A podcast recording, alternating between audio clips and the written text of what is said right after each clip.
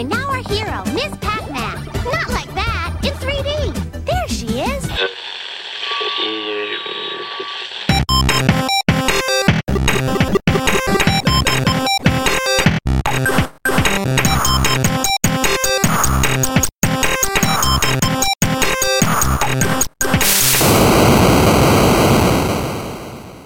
welcome to Laps Gamer Radio. This is your weekly news and chatter episode for the week commencing 15th of February. Uh, as with last week's episode, we'll briefly chat about what we've been playing over the past week and then take a look at the news, which will probably already be old news by the time you hear this episode. Tonight, I've got with me Lee and Kevin. Hi, guys. Hello. Hi. So, Lee, what have you been playing? So, still playing Captain Toad Treasure Tracker at the minute. Uh, I said, I think as I spoke last time, this is the game that's based on the adventures of Captain Toad stages from Super Mario 3D World. Um, so, I had just finished, I think. I think I just started episode two the last time we spoke. So this is where, um, in the first episode, you play as Toad and you have to rescue Toadette, and you have to fight um, sort of two bosses. One of which is called uh, Draggadon, and the other one's like this kind of huge blue eagle character. And um, yeah, so getting to the end of the episode, like I said before, I was kind of surprised that the end credits roll. But now I'm into episode two, and obviously that's just kind of like how the game's been structured. Um, it's kind of odd in a way because although it's repetitious in the sense that although now I'm playing as Toadette to rescue Toad, and of course the, the gameplay mechanics are largely similar, um, I would say the levels are getting more complex. But the uh, the boss battles are are kind of like a revisitation of who you've previously fought. So I, I had to fight uh, Draggadon again. They'd made it slightly different this time round, so it's still kind of like entertaining. But you don't then have another repeat uh, confrontation with the, the blue eagle within that episode. Now I suspect when I go into episode three, where you switch back to Captain Toad to rescue Toadette, that that probably will crop up again. But it's just, it's just interesting. I just wonder whether it was this originally going to be a download title where they were just going to put out episodes for you to buy um, and the rest is DLC, or was it only ever going to be a very short game and be like a budget release, and then they decided to expand it with episodes? So, I mean, it doesn't, it hasn't affected my enjoyment in any way, and I, I really do actually think this is one of the most enjoyable games I've played on Wii U because it, it simply captures that that wonderful magic that Nintendo know how to do, where you, the game is uh, incredibly simple to grasp, and then it's got incremental challenge if that's what you want to do. So, not only do the levels get slightly harder, but also if you were going to try and 100% the game, so to speak, and get all of the hidden mushrooms on the levels and all of the, you know, the, the three hidden crystals and collect all the coins, you know, it, it then becomes a, a, much more substantial challenge. So I love the way that you can kind of like choose how you want to progress through the game. Nothing so far has been like locked out where I've had to do a lot of backtracking. I think you do have to have a certain number of crystals to unlock uh, certain, you know, mission levels, but that hasn't been a, an issue so far. What I mean is like it feels like it's stopping just as it's getting going, and then you're kind of like starting again. And I like the cutscenes; they're beautiful to look at, but it, uh, yeah, it just feels like a, a sort of intrusive way of structuring the game. I mean, I don't know. I haven't really researched into the developmental backgrounds of the game. So I don't know. Maybe a listener will know more than I do. But yeah, it's just odd that they've decided to do that uh, and put in these kind of like artificial barriers uh, to kind of like segment it. I guess. Do you wonder maybe it was originally devised as possibly DLC for uh, Super Mario 3D World? Oh, that's a good idea. Yeah, I, I mm. could see how it would. I mean, I, I don't want to do it disservice. I mean, I think anyone who's played through those missions, those Adventures of Captain Toad missions in 3D World, and has played Captain Toad Treasure Track, they really have, you know, expanded upon it. They've really developed the uh, the, intric- the intricacies of the gameplay. There's a lot of depth to it, um, and it is obviously looks just amazing. I, I just think in terms of like maybe the length duration because episode one was only about two hours long, I think, to play through. This one has taken me slightly longer than that, and then, as I say, I'm about to start a third episode, and um, uh, Jack Smith was telling me on Twitter that there is actually another, you know, thing that you unlock after that, like a, a set of bonus missions. So I think overall, when you factor in how long it might take to, to do like a 100% playthrough, it's certainly going to have, you know, the, the length that would justify a retail release. But I, I, just don't know whether it's the project started at a certain stage in development, like you're saying, as, as not being a full retail release. Um, but then obviously in development, if they have changed it, why, why still put in those, those episodes. I mean, it's not even the fact that it's split into episodes that I guess I'm, I'm, finding a puzzlement. It's just that the way they've been separated. So, like I said, you have two boss confrontations about Um, so it's like a little beautiful sort of children's storybook, and you, you're going through pages in the book. You know, you have to click A, and you then go into the the screen. You know, very, very much like a Mario 64. Yeah. You know, you jumped into pictures to go into the levels in that, where you kind of like push A, and you know, it brings the page to life, and you go into that world. And then sort of halfway through, um, you you have a boss confrontation, and then towards the end, you had another one on episode one.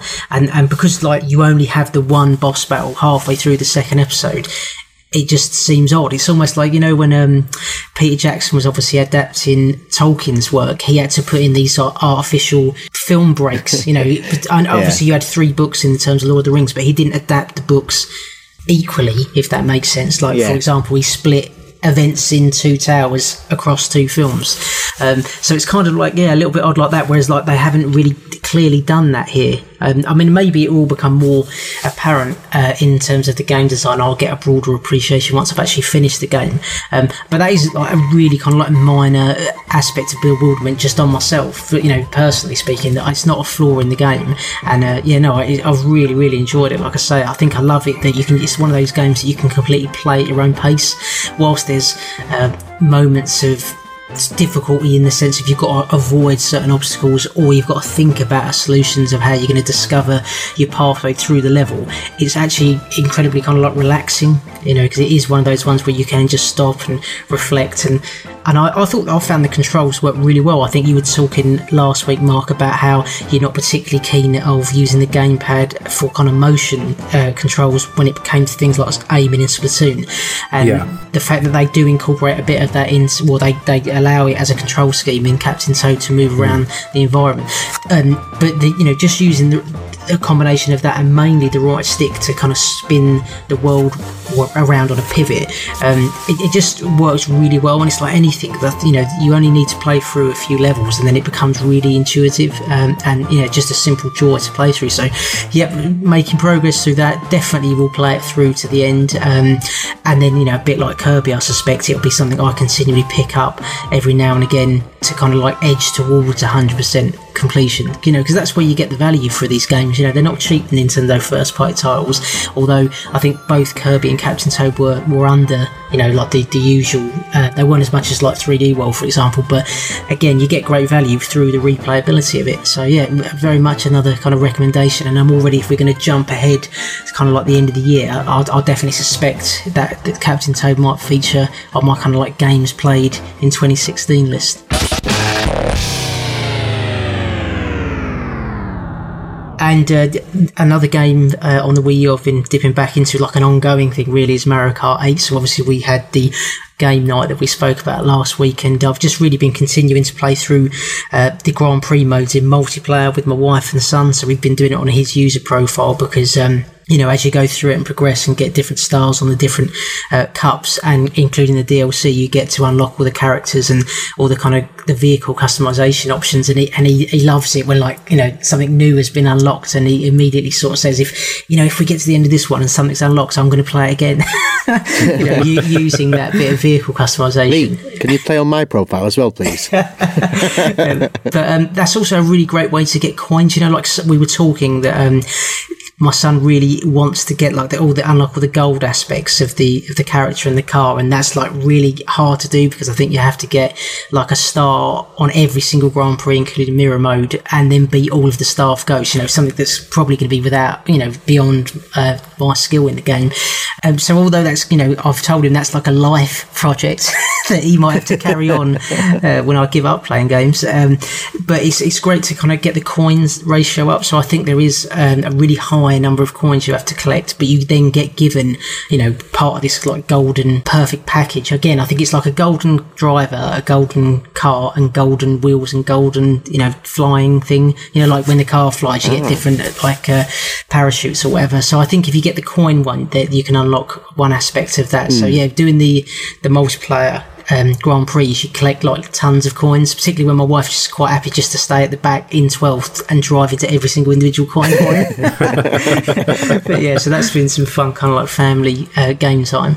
Yeah, that's um, that's how me and my girlfriend managed to unlock pretty much everything apart from the gold um, cart bits on America Mario 8 is just playing two player Grand Prix and just going through because when you the more people you've got, the more coins you pick up, and it's surprisingly how quick you'll actually unlock everything if you play that way. I'll play through the entire life cycle of the Wii U, and even if people are saying, you know, the NX is coming out and is on the horizon, um, you know, that I will be playing Mario Kart 8 up until the next iteration in that franchise because I've Hmm. pretty much played through most of them. It's just again, which again, which I'll probably raise in relation to another game I've been playing. It's the GameCube ones. They're the ones that I've missed out on uh, in like all of these kind of core Nintendo franchises. But um, other than that, yeah, you know, like Mario Kart Wii, for example, I think probably was my most played game on that system, um, just because of like you know the online multiplayer and again playing local multiplayer sort of couch, you know, in the home. So I'll, I'll probably be doing that, you know, for many months to come. So uh, you know, and it'd be great to get you know some of the community on and do some uh, game nights and that.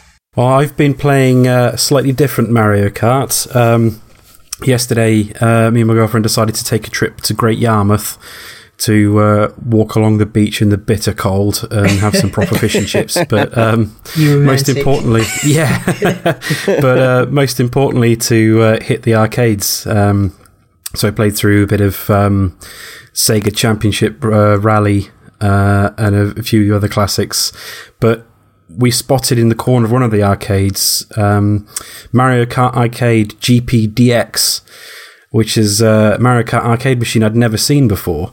Um, we ended up spending far too much money playing that, um, and that's a great arcade machine. If you ever if you're ever in an arcade and you spot one, I definitely recommend giving it a go. It's a little Yeah. different from um, regular Mario games because you don't pick your you pick your racer and then a camera above the screen takes a picture of your face and then if and then put, puts it in the, the character's face for instance like I was playing as Wario so I had Wario's hat and his nose and moustache. So moustache it looked identical then, yeah. It Yeah, looked pretty much. In the mirror. almost yeah yeah sorry no it wasn't Wario it was uh, it was Waluigi so I had that wonky moustache and uh, and a funny nose um, and then you get like a roulette you hit the button on the on the con- on the the um, arcade machine and the roulette wheel stops and it'll pick a car a set of wheels uh, and two different weapons. And when you pick up a um, a weapon drop, you'll either have a weapon that you can fire forward or a weapon that you can fire backwards because you've only got the one weapon hit. But apart from that, it's just like Mario Kart. Um, when you want to go around a corner, uh, tap the brake pedal when you're turning, and you start drifting. When you when you straighten up, you'll get your boost. Um, it's really really good. Uh, the announcer of the race is far too loud and far too annoying, um, and he doesn't ever stop talking, especially if if uh, the, the people playing keep overtaking each other. But um, it was ridiculously good fun, and I, I spent about twenty quid in that machine.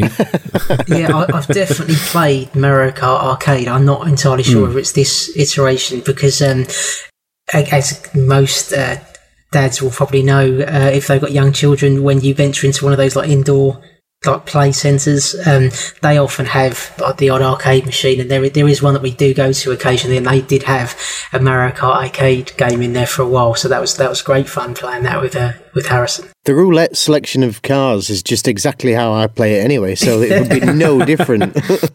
yeah, it makes it a little bit interesting. You can't pick um, your favourite vehicle and wheels and everything like that, so you you kind of got a bit of a gamble as to whether you'll get something you're comfortable with, or whether you'll get a big lumbering heavy cart that you don't know how to get around corners. But um, it is very good fun. Very good fun.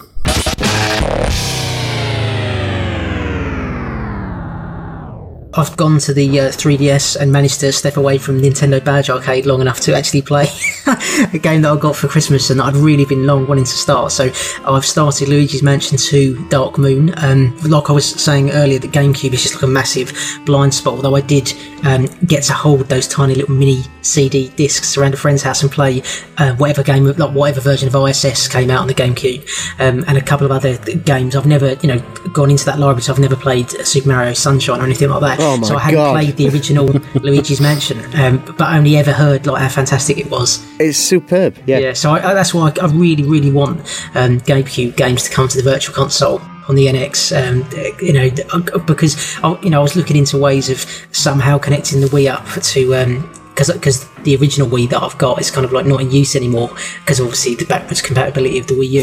Um, so I was thinking of ways of connecting that to a computer, computer monitor, but I don't know. I kept hearing that the playback Yeah. wasn't very good, and um, you know, in terms of like getting another console and things like that, I just, I just sadly at the minute, I just don't think I've kind of got like the, the real estate to be able to like expand into like that retro collection. Um, so yeah, really hoping that does come out. But you know, in the meantime, playing this this expanded sequel um, has been you know great fun. It's actually because you know we're I know Kev will mention it in a moment that we're playing through Grim Fandango as our kind of like playlist game and I have started that as well. Um, what, what struck me about Luigi's Mansion that I, I guess I wasn't expecting is that he, he's quite like um, a point and click adventure game in some respects. I mean, it is a, a, a character adventure game.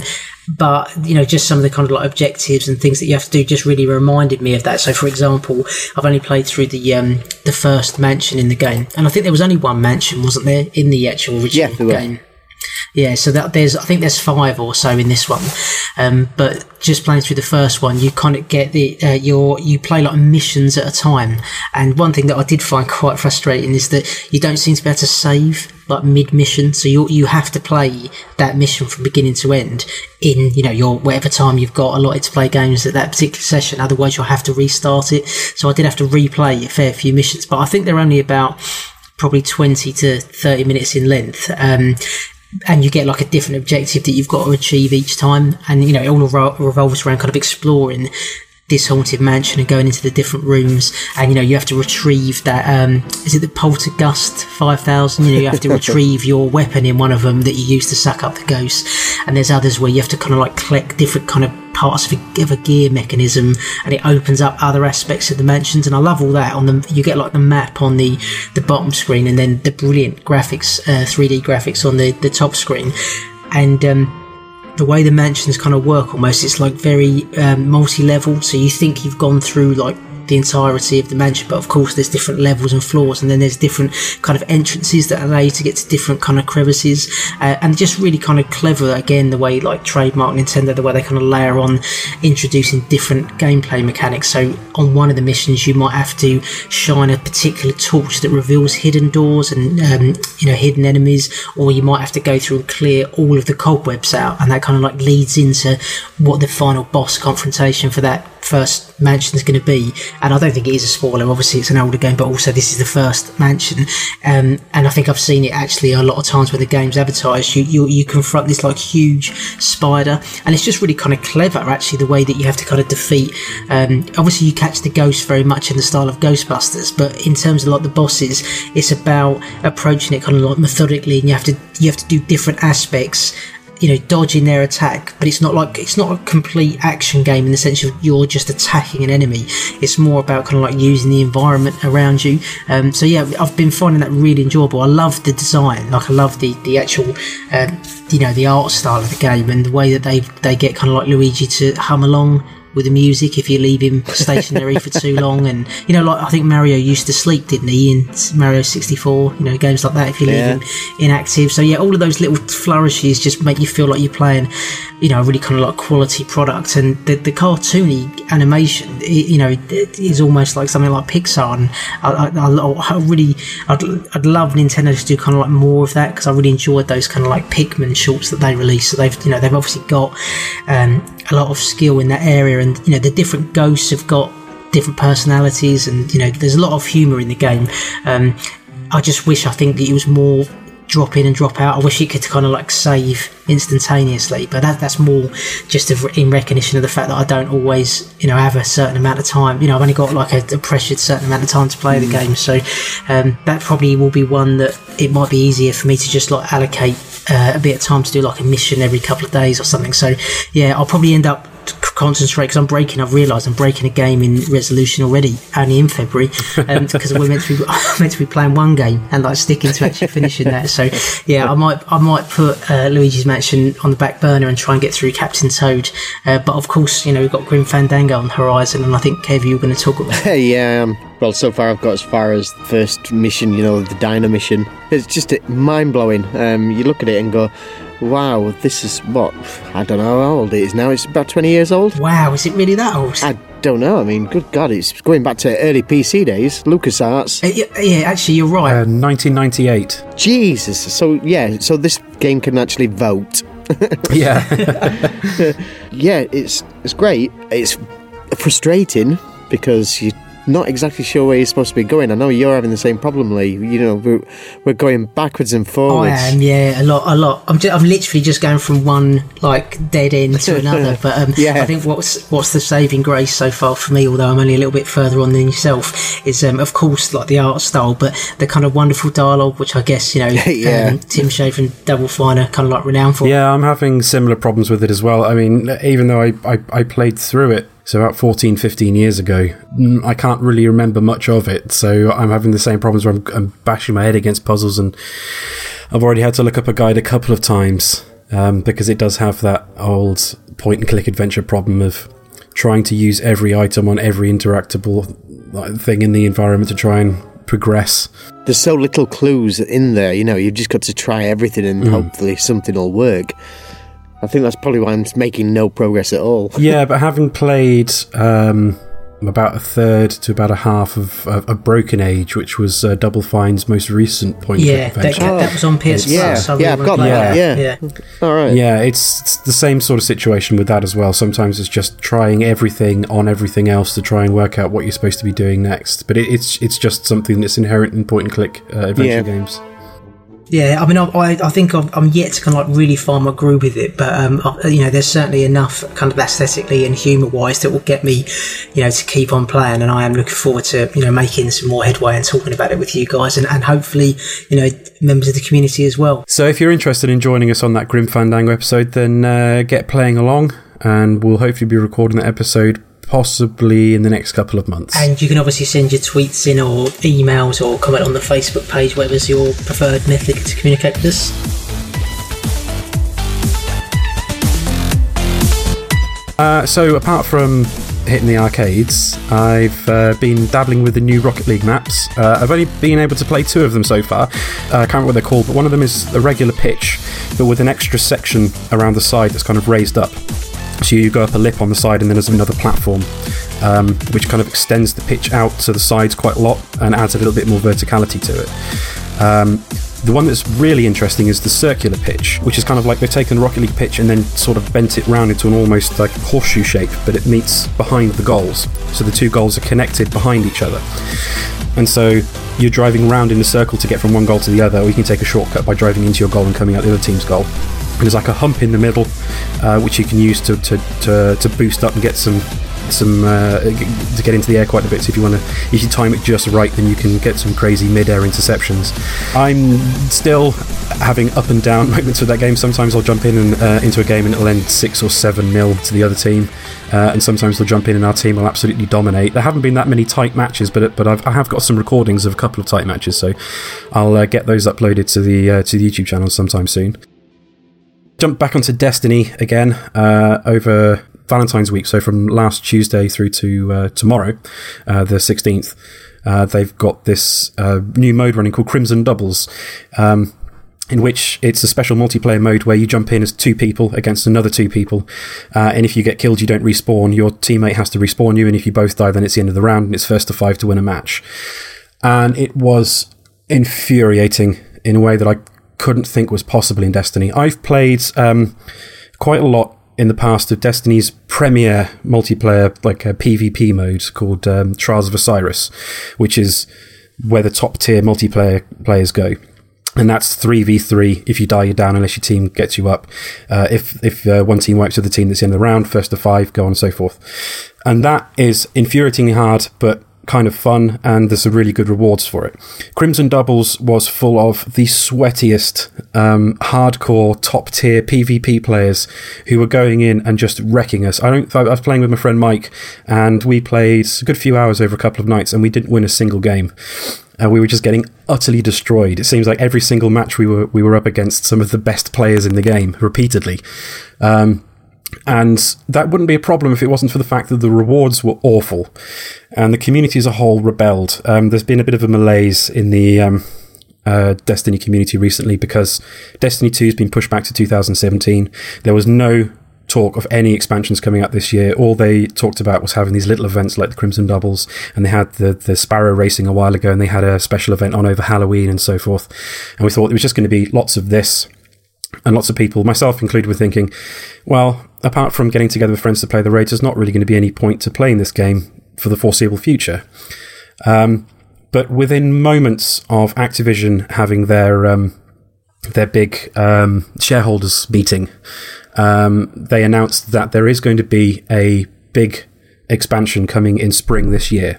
They haven't released any details about it. They haven't told us whether it will be paid for DLC or whether, as they've said before, they're going to use the microtransactions they've brought in for cosmetic items and dance moves and things like that. Like over the, uh, they've introduced the the um, the Drake Hotline Bling dance uh, recently. I'm not paying for it, but it is quite funny.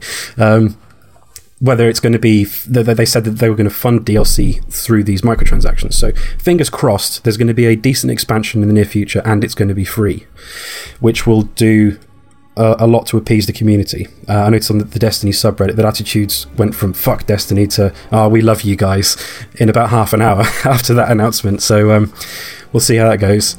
Um, but apart from that, the only thing I've really been playing is is pushing on uh, more with Bloodborne. I uploaded some footage to the YouTube channel um, earlier uh, last week. I've been helping out some uh, some players online, uh, engaging in some jolly cooperation, as the uh, the Dark Souls and Bloodborne community call it, um, with some of the more difficult bosses in that game because some of the bosses are brutally hard. Um, and um, yeah, I'm, I'm, doing really, really well with it. Miyazaki has has smiled upon me, and I'm now two bosses away from being able to finish the game. Although I'm going for a full completion run, and I'm going to I'm going to beat all the optional bosses as well, and then play through the DLC, and then finish the game. And then when that's once that's done, I'm going to um, put together a video with my, my thoughts of the, the, the whole game and the DLC, and put that up on the YouTube as well. That's great. We look forward to uh, you know watching and listening mm. to that. You know, especially as someone who's you know not going to have access to that game, and it's, it's very unlikely that I'd be able to get it yeah. to experience it firsthand. So yeah, you've you've suffered through the pain for us. yeah, I'm a glutton for punishment. Saves me smashing another controller up as well. no, I've gotten better with that now. I've, I've got, like the frustration has, has gone away because this is the thing is, is with these games is, in a lot of games when you when you die cheaply, you think uh, a lot of the times it's a problem with the game itself. There's a problem with the mechanics. There's a problem with the AI or something like that. Uh, with Demon's Souls, Dark Souls, Dark Souls 2, Bloodborne, and I'm assuming it's going to be the same with Dark Souls 3. If you die, it is absolutely 100% of the time your fault that you died. Because you got too greedy, you went in for an attack when you should have backed away, um, or you should have been healing, or you weren't looking where you were going and you dropped off the edge of the world whilst you were, par- whilst you were rolling around an enemy or, or um, various other ways that you can die in those games. If you die, it is absolutely your fault. And once you come to accept that, the game's not frustrating anymore. You can get frustrated at yourself, but you don't ever get frustrated at the game because it is completely doable. The game is is at the heart of it not that hard as long as you as long as you stay aware of what's going on. Oh, that's where I'm going wrong. no, I still find it hard. Oblivious. I still find it hard. I, I still die all the time. It, I still take. Sometimes I'll, I'll come up against the boss and I'll beat them first time. Sometimes it'll take me a couple of dozen attempts to beat a boss. So um, it's still hard and it can still be frustrating. But if, if you mess up, it is absolutely your fault.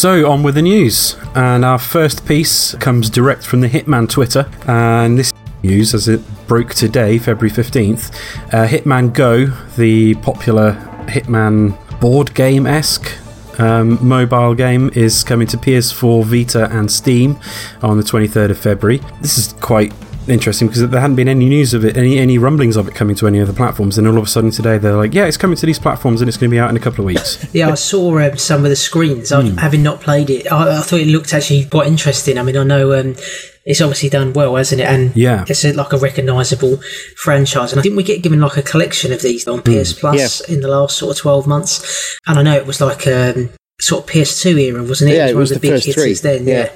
Yeah, so uh, you know, it's, again, it's like one I've, I've kind of yet to sort of really spend any time with. But um, I thought this variation looked intriguing. You know, certainly to give it a go on the Vita. Yeah, absolutely. This thing is, is that um, I, my phone screen is too small, really, to be able to play that sort of game on, and my tablet's not quite powerful enough, really. But the Vita, I reckon, will be perfect for it. I've been playing a, a fair bit of that um, Lemmings game they released recently on uh, PS Plus for the Vita. Yeah, it's yeah. touch, isn't it? And the touchscreen works yeah. perfectly, and, it's, it's it's more than powerful enough to run uh, Hitman Go. And I'm assuming that it's going to be um, cross save with uh, with your PS4 as well. So um, I'm looking forward to that. I mean, I, I haven't heard too much about it, but what I have heard has been nothing but good hopefully sometime in the future we'll get Lara Croft because people have been uh, raving about that as well. Don't know a huge amount about it apart from that it looks kind of like a tabletop board game esque version of Hitman. So um, I'm interested in that. You never know. This Tomb Raider might just get dropped on us yeah. Know, from above. like uh, it's coming out. It's coming out tomorrow. Yeah, I was trying to twist um, Michael's arm. Uh, you know, Michael McKenzie, a friend of ours who's been on in the past. I was trying to twist his arm to come on uh, at some stage when he's got some free time to because I know he's been playing through the um, the sequel to. I mean, was it a reboot yes. of? Lara Croft, yeah, you know, the, the one that did very well. You're right. So the sequel to that that's mm-hmm. come to this PC month, yeah. relatively no, recently, month, hasn't it? Yeah, yeah. So, yeah. So I know he's been playing through that, and um, I've been hearing very optimist, optimistic, uh, you know, noises from him. So hopefully, at some point, you know, when he's made some more progress with that, we, we can get him on to talk about it. Because uh, yeah, no, I imagine you know if they do bring, you're saying like the Lara Croft Go game across, you know, it's again it's about sort of really revitalizing that brand, isn't it? Because it's been on an upward curve since they kind of like did take some more of the sort of Uncharted style gameplay into their you know main franchise entry. I mean, I really liked those um, digital titles on PSN that were again a variation on the gameplay style. You could play through them in co-op. Yeah, like puzzle. I know the ones you mean. I can't remember what they're called though. There's two of them something The Guardian. I think it was something like that. Yeah. Anyway, Guardian of the Light. I might maybe I'm making that up, but I mean I remember from what I played that was really enjoyable. I need to go back, like so many of the games, especially where they're digital. That yeah. you kind of like you know just completely get hide from view. I need to go back because there's some gems in there. But I've really enjoyed that one. I remember that being very good. And I think they did release either DLC or a sequel to it. Um, yeah, there was a sequel that was um, released on PS Plus not too long ago. I've not, it's been sat in my PS4 library, tempting me for a while.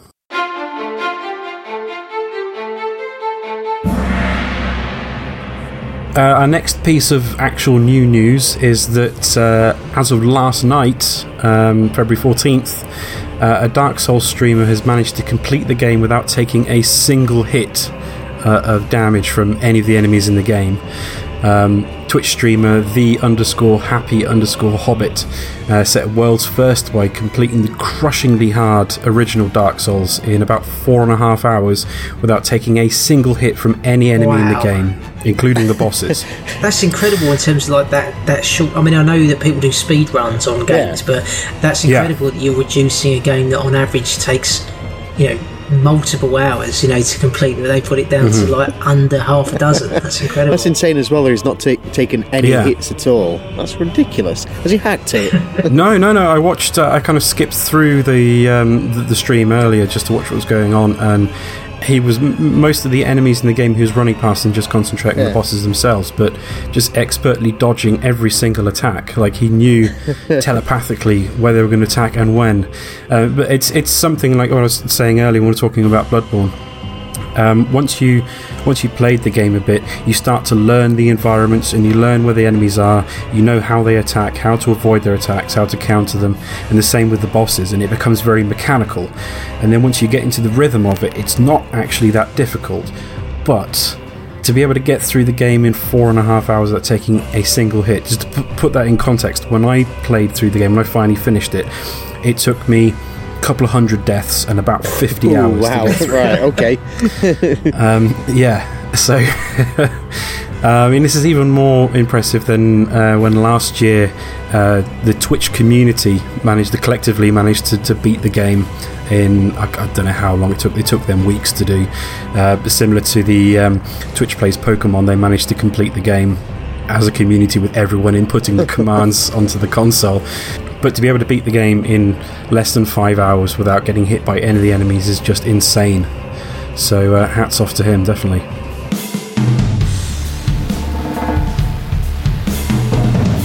Next up, coming direct from Nintendo.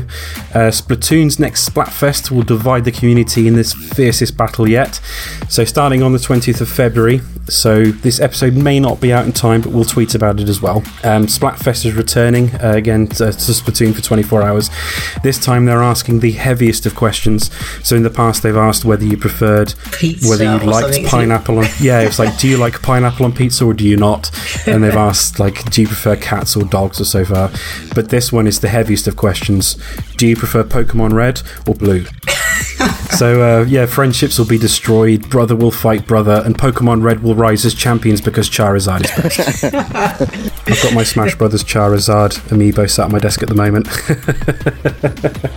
Yeah, talking of Pokemon, I did uh, notice after maybe a couple of weeks or more back now that they're bringing out a Pokemon detective game, aren't they? Um, I think it's been Yes, released in yeah. Japan already.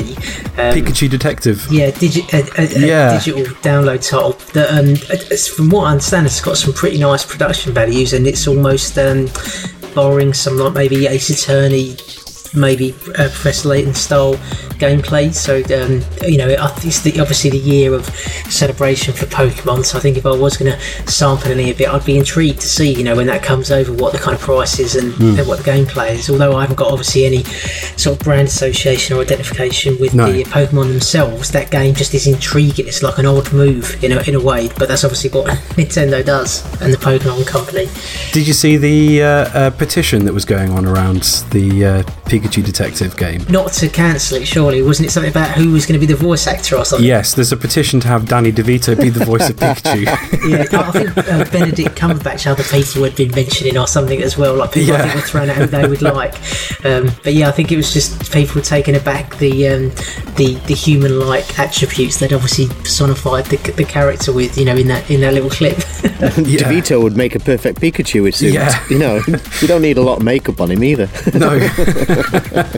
and having watched uh, a fair amount of It's Always Sunny in Oh, Philadelphia yeah, re- yeah. recently, he'd probably just get naked and paint himself yellow. he probably does anyway. Yeah.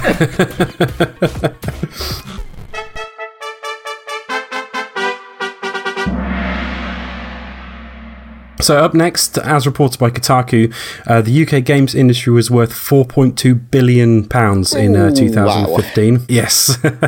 so, um, UKIE and um, MCV have completed their annual valuation of the UK games industry and found that things are better than in 2014 by around £200 million. Uh, console sales are down slightly over last year, but digital sales of games have increased rapidly, making up 1.2 billion pounds in sales. And presumably, this is due to more aggressive and more frequent sales on digital stores of the three consoles as they try and push uh, more towards the Steam model and try and edge physical game shops out the window uh, a little bit.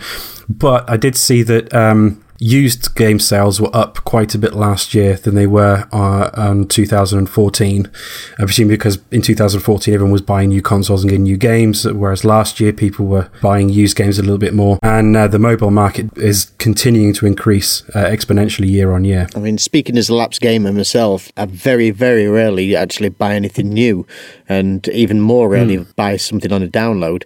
Uh, basically, because That's interesting. Yeah, I don't because I'm I'm almost the complete opposite. Although I don't buy a great number of games, Hmm. um, I tend to get them as gifts. You know, for birthdays, Christmas, things like that. I I don't think I ever buy second hand. Really? And I would always and I'd always and I do buy digital games, but like that's only if it's a digital specific title. You Yeah. know, if, if I often because Yeah. the prices aren't there isn't a drastic enough save digitally for me not to buy the physical disc, even though, like, I think for ease of use, I probably would have everything on digital, to be honest. Because, like I just said, I don't really, although I've sold on a lot of games that I regret, I don't tend to buy used. And I think that's probably because when I, the last time I kind of did, maybe around shortly into the Wii life cycle was probably the last time I, I think I bought a Mario Party title second hand and it just just skipped you know and it was so frustrating that um that just put me off. So I just don't I just don't bother. I mean I know um that like we've just said you know that that this the second hand or the used game market is huge. So there's got to be some level of quality control of course and it's probably improved massively. But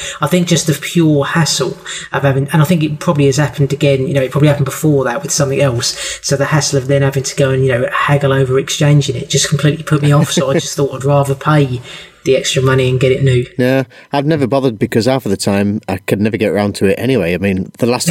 Yeah, that's most the point. You're right. yeah, I mean, I bought Just Cause 3 and um, I've blasted through with about, I don't know, 10% of it so far. Then that's it. I've not really touched it again in nearly two months now.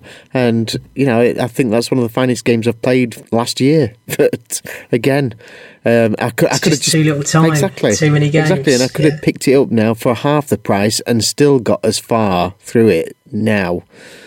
You know, and I just think, oh, that's just money wasted. I haven't picked up a used game myself in quite a while, and I don't. I haven't traded in a game in quite a while either because I'm a bit of a hoarder and I like to.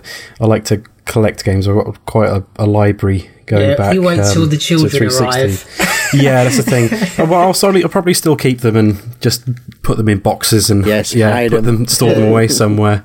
Um, but I've also I haven't bought a special edition of a game since Destiny in September 2014.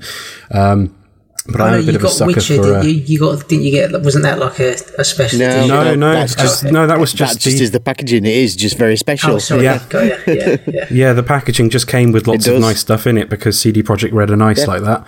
Um, but I've got some. I have got some lovely. I, I mean, I bought like I've, I'm just looking up at my collection now, and I've got the. Um, I bought the special edition of Ni no Kuni, which came with a physical copy of the. Um, of, of of the, the the wizard's book And how a little hours plush into that have you got? Uh, Ni no Kuni, I, I finished that. That was um, that was a couple of years ago. That. I'm impressed because that's Yeah. a long one, isn't it? That is a long one, yeah. well, when I say finish, I finished the main game. I didn't finish the post game stuff, but uh, yeah, I I, um I have been taking advantage a lot more of the, the, the digital sales on um, on PS4 quite a lot uh, recently because they have been having deals a lot more regularly and and the price slashing has been a lot more aggressive i figure they are trying to slowly move towards a future that xbox and to a lesser extent sony uh, envisioned in the future where they wanted to move to a more digital format where they controlled the game sales and they could control the price and maybe bring it down a little bit. I mean, at the moment when games first came out, the first come out on the digital platform, they are still prohibitively Yeah. expensive. Um, Fifty-five pounds um, for certain games, whereas you can get them for forty quid uh, physically. But their sales, I mean, some of the deals have been incredible. So um, I've bought quite a lot of digital titles over the last year. Yeah, I'd, still say I'm probably um, 50-50 in the sense that you know I buy a lot of the you know first party Nintendo games obviously at retail at full price, and then you know I'll be buying sort of the more sort of indie games like digitally. Um, And, and unless there is going to be like this drastic uh, drop in digital pricing, uh, that then obviously the physical market will kind of like remain. I think in, in years gone by, I was very much the same as you, Mark. I'd hoard everything and I'd always buy physical because I'd really like the collecting aspect of it. But just through multiple house moves, because I've moved a lot more than the average person, and uh, you know, obviously expanded family and things like that. I've just I've had to bite the bullet, and and because I had periods of really long, you know, being you know, that's why hence the title of the podcast lapse gamer like there was you know there was a lot of time where gaming had been pushed out of my life for you know prolonged periods so yeah i did have to part with a lot of that stuff but um you know i think it's great that there- there still is um, you know, collectors out there and people that get value from that. And, and maybe that's where the future will go, where the market might move predominantly to a digital place where you might, um, I don't know whether we'll get machines that don't have disk drives eventually and things like that. And then that'll be all digital. But I, I get the feeling that possibly almost like a lot of other physical media, you'll still see the enthusiast collectors market thrive in some way. So, you know, hopefully we'll still be able to get the best of both worlds to suit, you know, different consumers really. As reported by uh, Polygon, Hideo Kojima has launched his uh, own YouTube series called HideoTube. Uh, everyone's favorite Japanese game developer, well, probably second favorite Japanese game developer, um, has launched his own series on YouTube called HideoTube on the newly created Kojima Productions YouTube channel. Um, it's just appears to be a series where uh, Kojima and one of his mates sits down and just chats for for an hour or so. Uh, so the first episode, he's talking through his uh, top ten films of 2015 out of the 90 odd films that he uh, claims to have watched last year. So, uh, I mean, um, sometimes it's quite fascinating actually when you hear uh, an artist from one medium sort of express an opinion uh, on another. Like, so obviously in this case, games someone working in gaming talking about uh, movies, but obviously it works both ways, like vice versa. When you hear sort of Del Toro when he's commented about gaming and things like that. But so with uh, um, Kojima, then what's he kind of picked out as some of his highlights? How, how far uh, did did um, Yakuza Apocalypse get into his top ten? It's not in there at all. um, but there's another film that I'm surprised is in there at all because it's no secret that Kojima is a big film fan. If you play through any of the Metal Gear games, the especially Metal Gear Yeah, 4, yeah, it felt at times like heavily most of that was yeah. cutscene. Yeah. Yeah. yeah, and he was heavily influenced by three major factors in the Metal Gear series: David Bowie, Snake Plissken, and James Bond. Perfect. Yeah, and so I was quite surprised to see that Spectre wasn't anywhere in his top ten. Star Wars: The Force Awakens made it in there. Straight Out Compton was in there. Okay. His number six was uh, Shaun the Sheep movie, And rightly which so. I was very surprised at. He did get a sort of James Bond esque film in there. His number three was uh, Kingsman, Awesome. which I enjoyed a lot. Yeah, um, his number one though was uh, Mad Max Fury Road, and I, I can't really no, argue with me that. neither. No, No, no. I thought for a second they were all going to be Japanese films. I didn't realise. Yeah, you're talking about just just generally like all the films that you'd seen. Yeah. oh, See, I, I'm not entirely sure how good his grasp of English is. I know he can speak some English, um, but he tends to do interviews in Japanese. But his number four film was um, Locke. The Oh, um, God. Yeah, the the uh, Tom Hardy film. Yeah, Yeah, the Tom Hardy just in the film. car. Yeah. It's just 90 minutes of Tom Hardy in, in a car talking to himself and on the phone occasionally. yeah, whereas Mad Max is Tom Hardy in a car not talking. yeah. and I know which one I prefer. Absolutely. Uh, yeah, the video is all in Japanese, but if you don't mind subtitles, it's well worth the watch if you're a Kojima fan, and I'm a big Kojima fan, so I've already subscribed to that channel.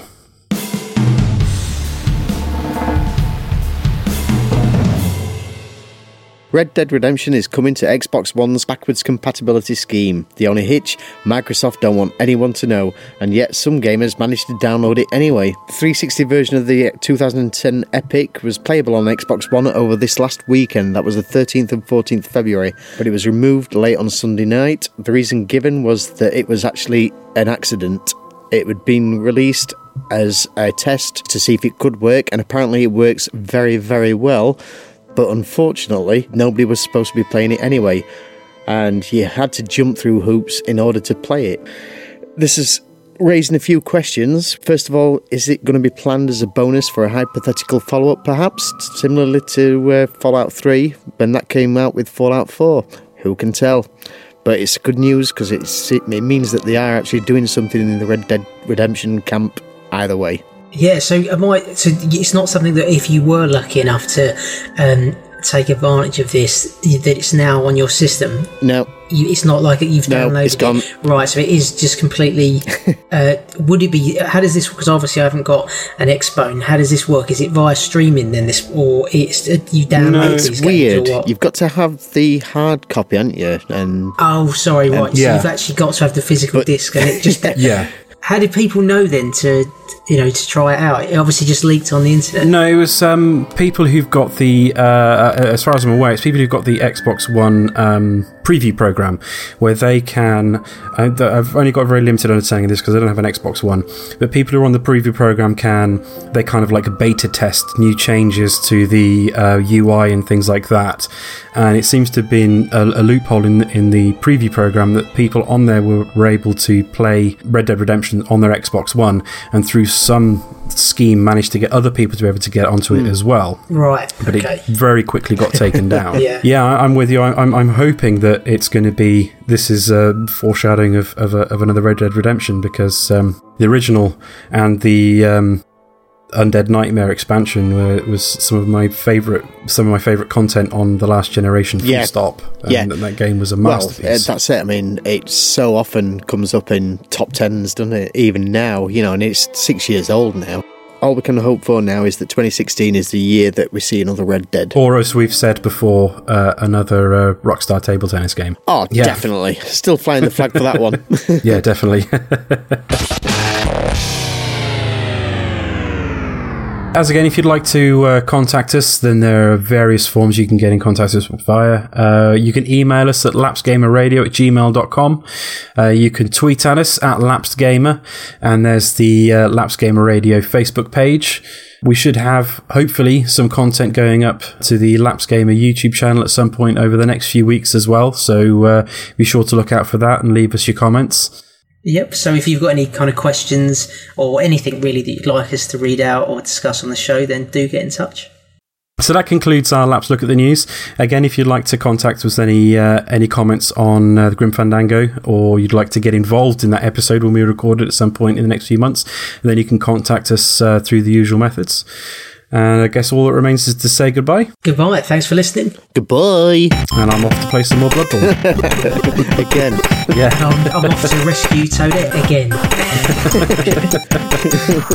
I'm not playing any games again.